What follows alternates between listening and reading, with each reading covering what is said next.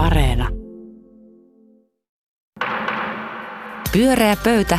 Puheenjohtajana Pauli Aaltosetälä. Näin juuri Olavi muistutti minun olevan. Tämä on nimittäin keskusteluohjelmien velaton puheväline Pyöreä pöytä ja tervetuloa Olavi Uusivirta, Kaarina Hazard ja Taru Tujunen tänään keskustelemaan. Kiitos. Kiitos. Kiitos. Nyt on ollut vähän kiireinen kevät ja on juoksutettu tekemään töitä sen verran paljon, että on lukenut vähän vähän kirjoja. Pyytäisin teiltä kirjavinkkejä. Meidän lukijat myöskin lukijat ja kuuntelijat haluaa kuulla, että mitä, mitä pitäisi lukea. Tähän niin, julkaistaan niin. myös kirjallisessa tästä, muodossa. Tästä on tulossa aina. tällainen pamflettisarja. Niin Taru, minkälaisen kirjasuosituksen sinä antaisit meidän kuulijoille? No mä lopetin juuri sellaisen kirjan nimeltä Nomadland, josta on tullut siis elokuvakin. Palkittu Oscar-voittaja elokuva. Kyllä, ja mä en ollut sitä elokuvaa siis nähnyt, mutta tota, olin lukenut siitä, mutta mä luin ensin tämän kirja-arvostelun ja sitten minä katsoin kyllä leffankin sen jälkeen, kun olin lukenut kirjan. Ja sitä uskaltaa kyllä suositella. Täytyy sanoa, että tämmöinen elämä Yhdysvalloissa, jossa usein eläkeiässä olevat ihmiset kiertävät ympäri Amerikkaa ja, ja pyrkivät löytämään elantoa aina vähän vaihtelevasti silloin mistäkin ja, ja, ja muuta, niin on kyllä kiinnostava ajan ilmiö. Joo, suosittelen myös leffaa. Olavi. No tota, mä oon kohta lukenut kokonaan Silvia Hosseinin uuden esseekokoelman Tie, totuus ja kuolema. Ja se on kyllä erittäin ilahduttava, virkistävä tuulahdus. Silvia kirjoittaa todella kirkkaasti ja, ja, ja näkemyksellisesti. Ja tota, myös hänen e, e, edellinen esseekirja Pölyn ylistys oli, oli minusta mainio, mutta, mutta nyt, nyt on jotenkin niin kuin todella hyvä drive päälle. Ja nimenomaan tämmöinen niin kuin keskustelu. Silvia aloittaa ja jatkaa keskusteluja, jotka jollain tavalla on minusta erittäin ajankohtaisia juuri nyt.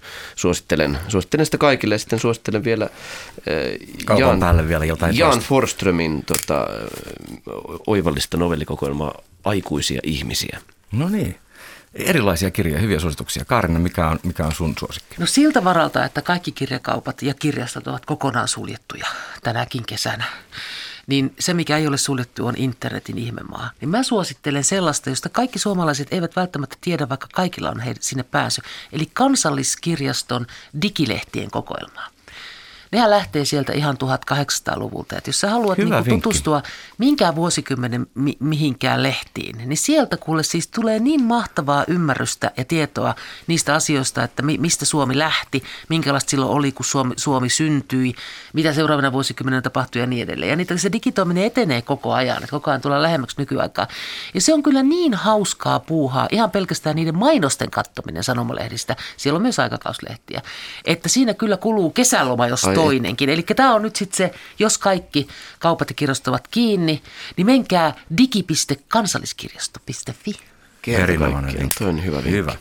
Mä olen ilmeisesti ainoa, joka on lukenut nyt poliittisia kirjoja. Mä olen lukenut sekä tuon Tuomo Ylihuttolan presidentti ja porvarivalta, joka kertoo, miten kokoomuksessa oikeasti kävi, vai kertooko Taru? Ja, ja, sitten Jussi halla Mä en ole lukenut sitä kirjaa, niin mä en tiedä. E, Okei, okay, sä et ole vielä lukenut. Mä voin lainata se sulle. Ja sitten Jussi halla on epävirallisen elämänkerran Lauri Nurmen kirjoittama kirja. Suosittelen kyllä kumpaakin. Ja Taru myöhemmin ehkä palaa sitten, mikä, miten se, miten se tota oikeasti meni. Mä luen sen ja katsotaan sitten. Se katsotaan sitten. Taru, mikä on meidän seuraava teema? Mä ajattelin puhua sellaisesta asiasta kuin ruuhkamaksuista. No niin. Kun sehän on kuitenkin sellainen asia, joka näyttää siltä, että me kaikki suomalaiset ajatustakin ruuhkamaksuista vihaamme ja inhoamme. Ja, tota, ja, ja pysähdyin tätä siis miettimään sen takia, kun huomasin, että äm, tässä Uudellamaalla nämä kehyskunnat, kuumakunnat, missä kuuluu nämä Keski-Uudenmaan kunnat, Tuusulaa ja Keravaa ja mitä siellä on, niin joukolla olivat antaneet kannanoton, että ruuhkamaksuja pitää vastustaa. Ja, tota, ja, ja ruuhkamaksuja vastustaa ymmär, ymmärtääkseni myöskin ilmeisesti ainakin jossakin määrin Helsingin kaupunkikin ja, tota, ja muuta. Me siis kollektiivisesti vihaamme ruuhkamaksuja. Ja se, miksi mua mietityttää, niin mua mietityttää jotenkin se, että mikä siinä on, että miksi me ei siitä suostuta edes oikein niin keskustelemaan. Erityisesti kun me ajatellaan liikenteen tulevaisuutta, me tiedetään, että autoilu maksaa joka tapauksessa. Ja jos me nyt katsotaan yhtään vähän pidemmälle tulevaisuuteen, niin onhan niin, että tähän autoiluun veropohja on hyvää vauhtia pienenemässä ja, ja, ja ja kun tulee sähköautoja, niin polttoaineveroja kerätään vähempään ja jne, jne, jne. Niin silloin meidän täytyy tietysti miettiä vaihtoehtoisiakin tapoja, tapoja rahoittaa, rahoittaa teidän ylläpitoa. Ja tietysti siinä kohtaa tulee ruuhkamaksut, mutta me ei sitä keskustelua edes oikein suostuta No käymään. nythän käydä. Siitä itse muuten ruuhkamaksuja Suomeen, niin kuin Ruotsissahan ne onkin? Joo. Joo, siis mä oon ollut siis sitä mieltä, että sillä ajalla on myöskin niin kuin joku arvo, jota käytetään siihen, että ajetaan tuolla teitä pitkin.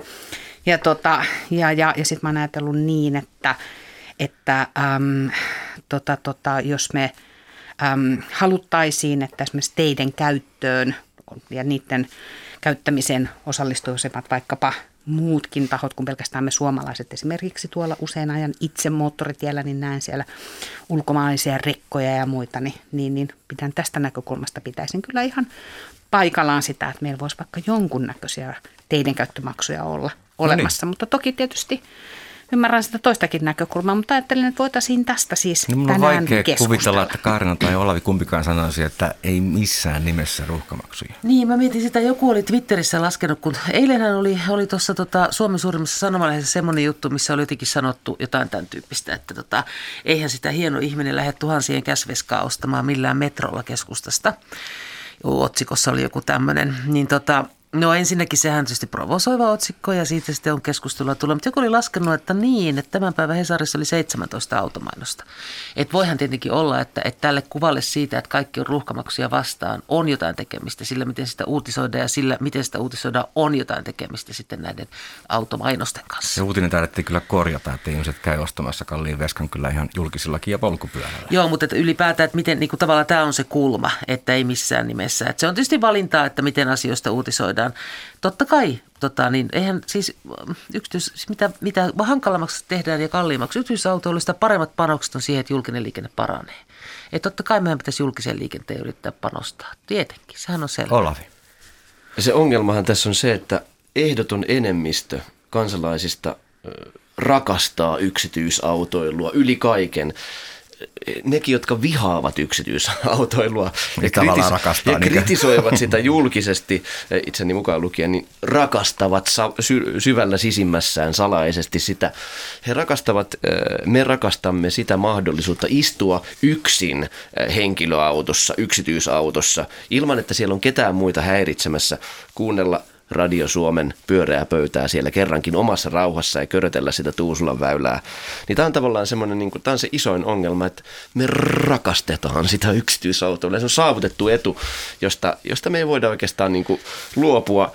Me kaikki tiedetään, että se on täysin eh, kestämätön asetelma. Se, se on täysin kestämätön asetelma, että just, että koko, kaikki nuo tuloväylät on siis täynnä autoja, joissa istuu yksi, keskimäärin varmaan joku 1,3 ihmistä aina per auto. Et se, sehän on jotain semmoista, mistä, mm, mistä pitäisi päästä Niin se on vähän kuin turve, että se joka tapauksessa Niin, se- vähitellen jää se pois. tavallaan niin kuin, ja mä luulen, että kaikki tämmöiset niin kuin nämä uudet in, innovaatiot, tota, tää, nämä tämmöiset niin kuin yhteiskäyttöautot, ja nyt mä luin semmoisestakin, että on joku tämmöinen firma, että sä voit laittaa niin kuin oman autos vuokralle, niin mä innostuin siitä, siitä ajatuksesta heti. Ja, tota, ja kaikki tämmöiset niin kuin kim, kimppakyytisovellusten niin kuin, vuokra-auto. Nehän voidaan vuokrata tuossa parkkipaikalla, kun Niin, lähdetään kato, toisten esimerkiksi siis- meidän kaikkien, me ollaan kaikki tultu tänne nyt autoilla, eikö niin? Häh? No joo, mä Ja tulin tota, taksilla. ja, ja Sehän tota- on niin kuin eettisempää. Mutta mä ajattelen siis niin, että kyllä ihmiset saa autot. niinku rakastaa yksityisautoilua. Ei Kyllä, siinä mitään, totta mutta sitten sitä voisi niinku maksaa. Että Ja mä oon samaa mieltä, että Et sen tota- pitäisi olla helvetin kallista. Niin, Helsinki tarvii rahaa. Eikö tämä ole rikas, rikas kaupunki? Tämä koskee vain näitä isoja ruuhkakeskittymiä, kuten Helsinki, joka teki 500 miltsiä voittoa. Niin, mutta mahtaako se olla siis niin kuin Helsingin kaupungin keräämään ruuhkamaksua vai onkohan se valtion keräämään ruuhkamaksua? Meillähän ei ole sellaista lainsäädäntöä, että siinä Niin, on varmaan... joku Italia. Niin, niin Saisi olla meidän valtion pitäisi vähän keräämää, miettiä mä sitä. kannatan sitä. Mutta mä ajattelen sen jotenkin siis niin, että, että joo, ihminen saa ajaa autolla ja saa rakastaa sitä yksityisautoilua, eikö vaan, musta se on ihan ok. Sitten mä ajattelen, että jos haluaa sellaista tehdä, niin sitten sit, sit siitä pitää niin kuin maksaa. Rangaista. Mä eikö sitä pitää siis maksaa? Maksaminen Siitä voi olla maksetaan myös ihan nytkin joka, ta- niin Niinkö? sitähän maksetaan nyt joka tapauksessa. Ja se mun pointtini tässä on se, että kun se maksamisen todennäköisesti, se, se niin kuin muuttuu, tiettäkö, kun näistä polttomoottoriautoista jossain vaiheessa päästään eroon, häviää bensaverot ja dieselverot ja muuta, niin valtion näkökulmasta valtion pitää jostain saada sitä rahaa. No tuo on totta. Niin olisiko niin kuin tavallaan se ruuhkamaksu tapa niin kuin esimerkiksi kompensoida sitä asiaa, Sul- mikä ei toki tarkoita sitä, että niin kuin mä olisin sitä mieltä, että joukkoliikennettäkin tarvitaan, mutta sitten on toki niin, että joukkoliikenne ei ole, niin kuin, se on täällä pääkaupunkiseudulla ilman muuta niin kuin keskeinen osa liikkumista, mutta kaikkialla se ei sitä ole. Ei, mutta siis kyllähän se, sitä, se nimenomaan paranee, jos, jos yksityisautoilu menee hankalammaksi, tulee painetta, niin me parantaa Joo, siis sitä. Mutta nimenomaan. anyway, mä oon samaa mieltä tuosta nautinnosta. Mutta se pitäisi, kun sanotaan, että okei, että se on saavutettu etu, sano Olavi. Hmm. Ei mikään suuri nautinto ole saavutettu etu, vaan se on nimenomaan poikkeusarjesta. Niin se saisikin muuttua semmoiseksi. Niin sehän on ihana, koska mikään ei ole ihanampaa kuin autolla ajaminen. Itsekin Siis- olen sitä mieltä. Ja se kun on ihan niin veropohjasta, niin just toi Olavin mainitsema esimerkiksi yhteiskäyttöautot, niin jos me kaikki haluta omistaa autoa, me ei makseta sitä autoveroa, eikö niin, vaan siis me ajetaan yhteisillä autoilla, me ajetaan sähköautoilla ja muilla, niin joku tapa myöskin tulevaisuudessa rahoittaa ehkä teitä tai Kyllä. muuta, niin pitäisi olla. Ja sen takia mä ajattelen, että tämä suuri intohimo, jolla me suhtaudutaan nyt ruuhkamaksuihin, niin ehkä mm. sitä voisi jotenkin niin kuin Aika rauhallisestihan me siitä nyt puhumme. Erittäin analyyttisemmin Ja jotenkin me- suhtautua Meillä kaikillahan siihen. on siis pyöreän pöydän työsuhdeautot. Kyllä. Ja terveisiä Merja sit Palkki on pieni, aikaan, nyt auto otettiin. Näistä ruuhkamaksuja ajattelee, niin semmoinen niin pieni kepulainen minussa no, kohtaa taas päätään niin kuin aina näissä pyöreän pöydän lähetyksissä viime aikoina. Niin Se on oikein raikasta. Sitten siinä on vähän niin kuin se, että sit tietenkin tälleen niin kuin jotenkin ku, Kulosaaressa asuvana, niin kyllä mä pystyn niin kuin vähentämään sitä mun yksityisautoilla niin kuin tosi helposti. Ja sitten jos ne ruuhkamaksut tulisi, niin en varmasti ajaisi ruuhka-aikaan yhtään missään. Mutta sitten just jos mä asuisin näissä kehy- kehyskunnissa ja sitten mä olisin siellä Vallilassa duunissa, siellä osuuspankin pääkonttorissa, niin, niin kyllä se niin kuin siinä, siinä kohtaa tavallaan sitten mä jotenkin sit mietin sitä, että okei, autolla puoli tuntia, äh, julkisilla puolitoista tuntia, niin mä ymmärrän, ymmärrän tavallaan sen, sen vastustuksen ja sen tavallaan niin kuin epätasa-arvoisuuden Mutta siinä. eikö niin, että siinä kohtaa voisi ajatella niin, että sillä niin kuin tunnilla on joku arvo? Ja onko se arvo niin kuin se, että sä istut siellä julkisessa enemmän tai vähemmän kuin se ruuhkamaksu on mun Ja- mielestä ja- ja se, onko niin kuin, se- mikä, se jonka niinku se pitäisi hukkaan pohtia. heitettyä aikaa Mä se tunti, tiedä, jossa mutta istut. Se on Sähän just se, mikä lukea niin kuin juuri näitä kirjoja, joita me suositeltiin. Kuuntelet ainakin, mielellään et ehkä lue, kun ajat. Kyllä.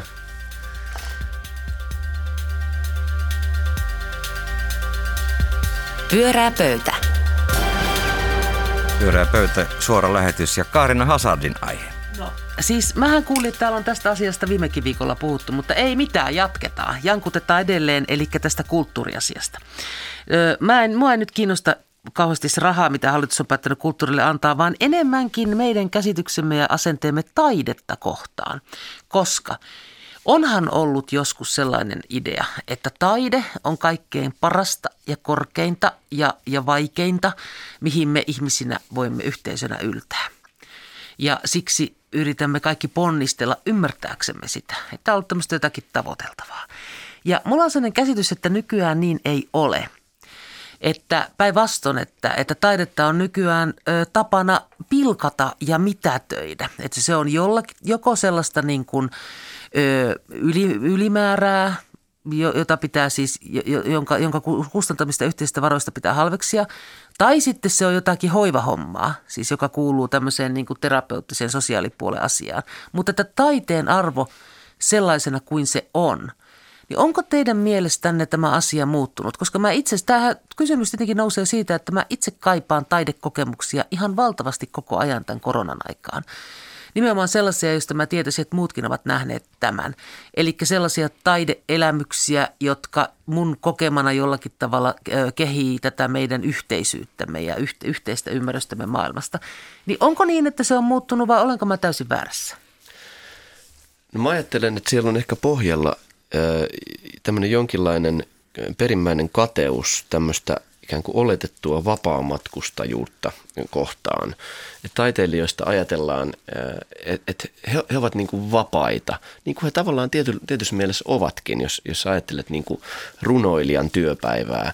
Niin onhan se monessakin mielessä, mä, mä itsekin ka- kadehdin ru- runoilijoiden työpäiviä, että et, et tavallaan se työpäivä voi olla semmoinen, että hän menee kävelemään puistoon ja hän katsoo puuta – miten silmut on puhjennut siihen. Ja sitten eh, ehkä myöhemmin kolmen tunnin päästä niin kuin kirjoittaa niin kuin yhden säkeen tämä voi olla runoilijan työpäivä. Tai voi olla, että ei ole, se voi olla hyvinkin systemaattista. Niin, se voi olla hyvinkin systemaattista, mutta, mutta tavallaan niin kuin, Mutta tämä voi olla runoilijan niin työpäivä. Ja se, sen pitäisi, Niin. tämmöisen pitäisi voida olla niin kuin minkä tahansa taiteilijan työpäivä. Niin tavallaan sitä, niin kuin, sitä ajatellaan, että, niin kuin, että, että se on sitten ihan niin kuin oma valinta, että sä, sä oot tavallaan valinnut tuon taivaanrannan maalariuden, sekin on musta niin kuin kuvaava sana, eh, tämmöinen niin kuin halventava sana, taivaanrannan maalari, joka, jota myös käytetään niin kuin, tavallaan niin kuin taiteilijoista, jotka, jotka, jotka ikään kuin käyttää sitä omaa intuitiotaan ja, ja tota, että se intuitio on se tiedon vastine heille. Ja sitten siellä on varmaan toisaalta myös tämä tämmöinen niin tietty taiteilija myytti, tämmöinen, että et kun, kun on nämä tämmöiset niin kuin Timo K. Mukka, Kalervo Palsa, Jouko Turkka tyyppiset, jotka jollain tavalla on tämmöisiä kyläoriginaali tyyppisiä, niin sitten se edelleen sitä ajatellaan, että ne, että ne on jotain tavallaan niin kuin vähän muita, toisia, heitä toisia. Ja sitten siihen liittyy tavallaan, että siihen on hyvin vaikea samastua. Okei, eli te kumpikin tunnistatte tällaisen Mutta siis niin onko tämä muuttunut? Mä en sano mitään selvää, että onko se sun mielestä muuttunut tämä, Niin, onko, onko tämä nyt niin kuin taidevihamielisemppää kuin mitä se on ollut? kun oli joskus, kun No, mä muistelin, siis mä no, oon ennenkin sanonut täällä, mä- että 50-luvulla vielä kuitenkin mie- miehen ihanne oli taiteiden, kon- Ja kaunotaiteiden ylipäätään siis, jos, jos ajatellaan niin kuin vaikka kaunokirjallisuuden lukemista, niin sehän oli ihanne vielä 60-, 70- ja 80-luvulla, mutta ei se ole enää mikään ihanne. Eikö? Et, en. Mä, mä, mä uskon, että se ei ole samassa mielessä semmoinen niin kuin, tavallaan, niin kuin, että kaikki, ö, lu, tota, että sitten sit kun tuli tavallaan joku, niin kuin, äh, joku proosateos, vaikka Hannu Salama julkaisi Finlandia-sarjan, niin kaikki luki sen vaikka se oli vähän vaikeampi kirja. Ja sitten siitä oli 50 eri arvioita kaikissa pienissäkin maakuntalehtiöissä, leh- lehdissä. Ja nyt tavallaan he, kaikkien lehtien kulttuuritoimituksetkin on kastroitu kokonaan. Niin kyllä se siinäkin minusta näkee, että sitä ei, sitä ei pidetä arvokkaana. Taru, ja tunnistatko saman muutoksen? Mä en ole varma siitä, että semmoista kollektiivista kokemusta nyt, että, tai, että me oltaisiin jotenkin erity, elettäisiin erityisen taidevihamielisessä ajassa, niin, niin mä en ole varma, että sellaista kollektiivista mm-hmm. kokemusta on olemassa. Joskaan en mä ole myöskään niin kuin sitä mieltä, että meillä joskus olisi ollut niin kuin kollektiivisesti semmoinen aika, että niin kuin oltaisiin oltu poikkeuksellisen taide niin kuin myönteisiä. Et mä luulen, että se on niin kuin kansakunnan keskuudessa jakautunut kokemus ollut enemmän tai vähemmän aina. Se, mikä musta on totta, on se, että taiteeseen liittyvien häijyjen puheenvuoroja, julkiset puheenvuorot on mun mielestä ilman muuta liha, niin kuin lisääntyneet. Semmoiset, jossa käytetään kovaa kieltä ja, ja, ja, ja, ja jotenkin otetaan kantaa siihen, että taide olisi jollain tapaa niin kuin yhdentekevää tai, tai merkityksetöntä tai, tai on se sitten se ajuri, kateus tai mikä tahansa, niin, niin sen mä ehkä kyllä niin kuin tunnistan. Se on, se, on, se on varmaan juurikin siis se. Niin viittaat mikä, tota- tähän julkisen rahan keskusteluun. niin, musta liittyy siihen, että me käytetään niin kuin, siinä kohtaa erikoisia puheenvuoroja. Mutta se, että tarkoittaako se sitä, että me jotenkin kollektiivisesti niin kuin suhtauduttaisiin poikkeuksellisen vihamielisesti taiteeseen tällä hetkellä, niin mä en ole varma sitä, että se on totta. Niin, mä varmaan ajattelen niin kuin, äh, nimenomaan julkista puhetta jonkunlaisena niin kuin kollektiivisena ääneen puhumisena. Ja mietin, että se, sitä kautta se tietenkin muokkaa meidän kantojamme ja, ja tota, se muokkaa sitä, että kenen kanssa me halutaan olla samaa mieltä ja muuta. Ja osaltaan sitten äh, niin kuin kutoo tällaista yhteisö, yhteisöä jollakin tavalla, oli musta puolesta se- tai vastaan. Joo, mm. mä ajattelen siis myöskin sen, että puheella luodaan todellisuuksia. Musta se on selvä asia. Ja se, että me sallitaan esimerkiksi sellainen puhe, niin ei ole musta ok. Ja mä ajattelen jotenkin niin, että jonkun pitäisi sanoa ääneen, että tämä ei ole ok. Tämä liittyy muun muassa sama keskustelu, kun me puhutaan tieteestä, että mm-hmm. ei ollut ok sanoa niin kuin muutama vuosikymmen sitten, että kaiken maailman dosentit ja nyt meillä niin kuin joku käyttää sellaista puheenvuoroa ihan yhteiskunnan huipulta, niin sehän luo todellisuutta. Joo. Ja se ei musta ole ok, mutta se on musta kuitenkin sit enemmän tämmöinen niin kuin aikaan liittyvä jotenkin niin kuin tapa niin kuin käydä vuoropuhelua, joka, joka on niin kuin kiistatta erilainen kuin aikaisemmin. Kyllä, ja on minusta myös oireellista se, miten olemattoman vähän poliitikot ja päättäjät ovat puolustaneet taidetta ja kulttuuria nyt vaikka kuluneen ää, poikkeusajan aikana. Ja tietyllä tavalla mä ajattelen, että okei, niin kuin sellainen kansa, millaiset edustajat. Että tässä mä ajattelen myös niin, että, se ei ole vaan niin kuin, ei ole kannattavaa puolustaa poliitikon taidetta. Et se, on, se on tavallaan niin kuin eräänlainen niin kuin itsemurha, jos, jos poliitikkona sä lähdet puolustamaan no, taidetta. onkin Siltä se näyttää. Tämä onkin mielenkiintoista, kun ottaa huomioon, miten hiton ahkeria kirjaston käyttäjiä me ollaan. Miten paljon me ostetaan kirjoja, miten paljon me käydään teatterissa, miten paljon me käydään elokuvissa ja niin edelleen ja keikoilla. Hmm. Niin, tota, niin se on musta hirveän jännää tämä, että okei, on itsemurha tai ei ainakaan ole edullista poliitikon puolustaa taidetta, puhua hmm. taiteesta. Mistä ihmeestä semmoinen sitten johtuu? Koska mäkin Mä... uskon, että on jakautunutta ja on tätä eri perintöä, että on tämä vahva kansankulttuuriperintö. Ja, ja viihdetaiteilijathan eivät ole nykyään viihdetaiteilijoita tai kansantaiteilijoita, vaan taiteilijoita ilman mitään etuliitettä.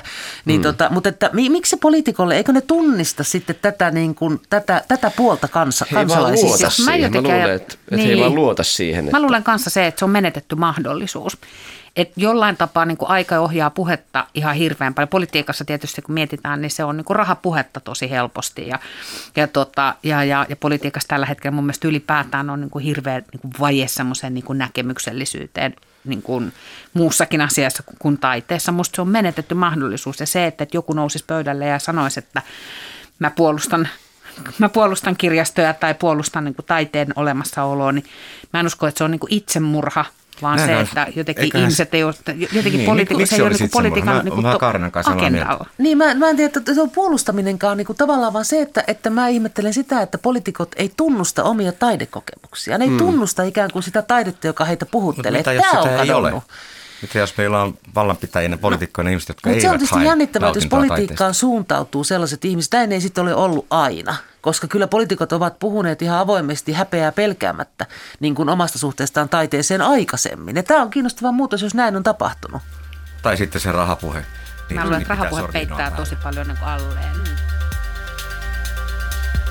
Pyörää pöytä. Pyöreä pöytä ja Olavi Uusivirta lippis päässään kertoo meille seuraavan teeman. No niin, kaikki on pilalla ja kaikki on menetetty. No niin. Ää, nimenomaan menetetty mahdollisuus. Meidän mahdollisuudemme suutemme on nyt menetetty. Nimittäin Suomi, Suomi ei olekaan paras mahdollinen maa asua. Vaikka näin olemme tottuneet ää, uskomaan. Ja tota, aina, ainahan näissä kaikissa onnellis, onnellisuusbarometreissä – ja, ja muissa Suomihan sijoittuu aina sinne ihan aivan kärkipäähän. Kaikilla mahdollisilla mittareilla mitattuna Suomi on aina äh, ihan maailman niin kuin huippu, best of the best mesta. Mutta nyt kuitenkin tota, me ollaan saatu kylmää, kylmää kyytiä.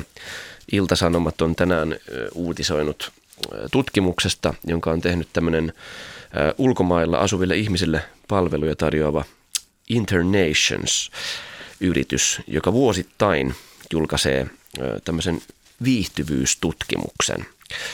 Ja tää, tässä tutkimuksessa Suomi sijoittuu, siis tässä on 59 maata vertailussa.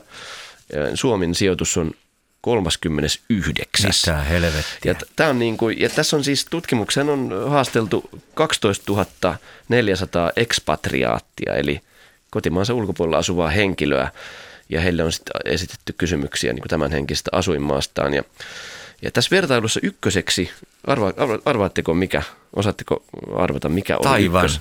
Kyllä, sä luit sen jutun.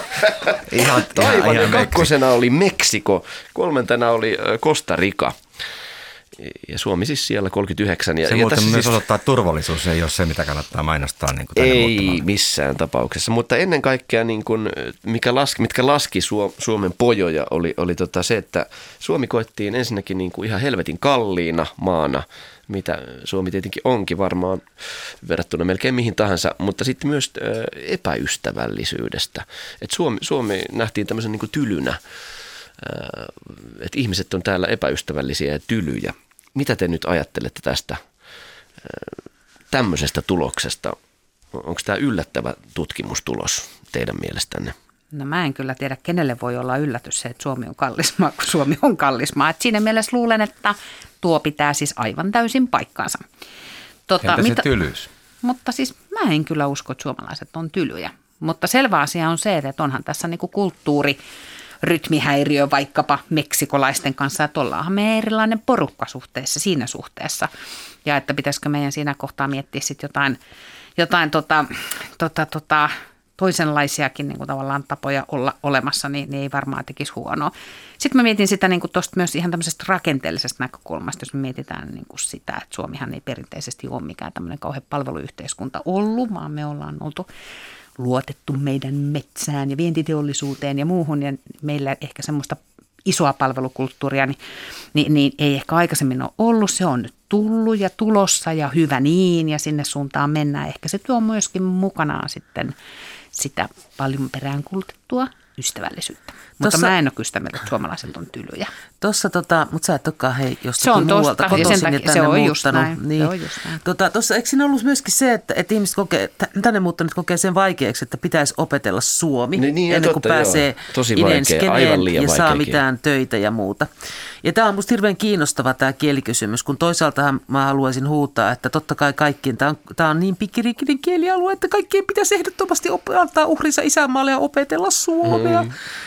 Ja toisaalta mä ymmärrän myöskin siis sen, että, että jos halu- haluaisi olla niin kuin, mm, tuottava jäsen tässä yhteiskunnassa, niin se voi olla myöskin ihan kohtuuton vaatimus. Mutta että siinä oli myös se, että se jättää, kielen osaamattomuus jättää niin kuin ulkopuolelle. Niin tulee se Ja ulkopuolisuuden vaikea saada mainittua. Niin, että me ollaan jo, niin. siis sit siinä, siinä mielessä jotenkin niin kuin kielen kanssa sisään kääntyneitä. Mutta se on kummallista, koska me osataan hyvin englantia. Niin, siis ja suomalaiset vertaa lapset siis- osaa niin kuin, ja nuoret osaa hyvin englantia, että, että ei me, ei, et niin kuin, me pärjätään sellaisissa vertailuissa eurooppalaisiin nähden esimerkiksi niin tosi Se hyvin. on kyllä totta. Tietenkin siinä oli myös semmoinen huomio, että nämä oli korkeasti koulutettuja ihmisiä, jotka tulee tänne töihin, mihin haetaan niin kuin kissojen ja koirien kanssa työntekijöitä. Niin tämä sikäli pitää ottaa vakavasti, että tämä maa näyttää tuolta. Kyllä, Kyllä. ja sit, mutta jotenkin mä en myöskään, niin kuin, mä en oikein ymmärrä, että sekoitetaanko tuossa epäystävällisyydessä tai tylyydessä niin kuin jonkinlainen toinen Suomalainen perusilme. ominaispiirre. Että onko se vaan sitä semmoista juroutta sitten, mikä ajatellaan, tai sitä se hiljaisuutta, että, että, että me ollaan aika niin kuin, me ei istuta, niin kuin, me istutaan sinne niin kuin kakkospaikan, että jos on yksikin kahden istuttava penkki vapaana, niin me istutaan sinne enemmän kuin jonkun toisen viereen. Mutta sitten jotenkin tämä tämmöinen palvelu, asiakaspalvelu, jos ajatellaan, niin, niin kyllä musta must Suomessa on todella ää, hyvä siis ystävällinen palvelu, jos vertaa vaikka mihin tahansa Etelä-Euroopan. Siis Barcelona on missään, mä en ole niin huonoa asiakaspalvelua kohdannut kuin Barcelonassa. Olisit vaihtanut baaria.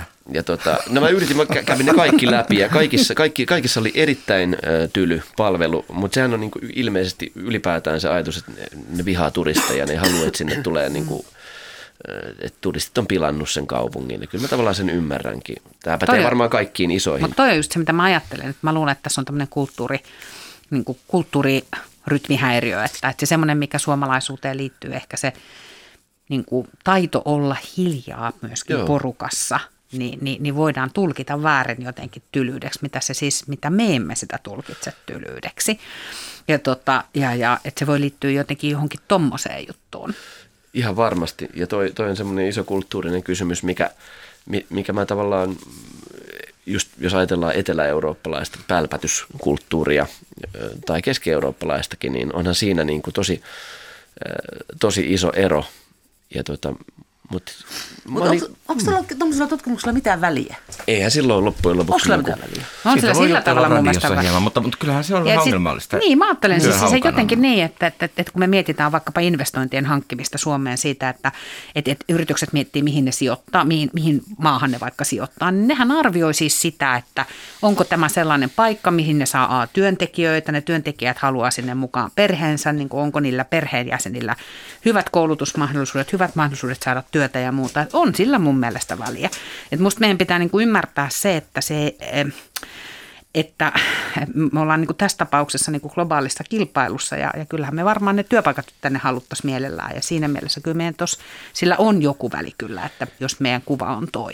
jos siellä on varmaan, jos työntekijä on ollut yhden vuoden Suomessa ja sitten sieltä tulee mahdollisuus joko jatkaa työskentelyä Suomessa tai, tai siirtyä johonkin toiseen maahan, niin, niin tota, kyllä si, siinä mielessä se on Niin ja sitten jos me ajatellaan, että, että sulla on joku firma, joka haluaa niin kuin investoida tänne, sitten se haluaa tuoda tänne työntekijänsä, mutta jos sen työntekijät ei halua tulla siksi, että hmm. tämä, tämän maan mielikuva tästä, tässä maassa on se, että siellä on niin tylyjä ihmisiä ja huonoa palvelua ja itse asiassa nyt tämä mun vaimo tai mun hmm. mies tai puoliso ei saa sieltä työpaikkaa, koska se ei opettele Suomea tai, tai muuta, niin, niin, niin onhan siinä nyt ihan selvästi. Tietysti vastapainona on valtava määrä erilaisia tutkimuksia yhtä valideja kuin tämä, joiden mukaan Suomi on maailman parhaita maita. Että tietenkin tämä ei ole ainoa tutkimus. Ilman muuta. Niin ilman lasten muuta. koulun ja koulunkäynnin ja lasten kannalta. koulu Joo. Pyörää pöytä. Pyöräpöytä suosittelee Suomeen muuttoa voimakkaasti.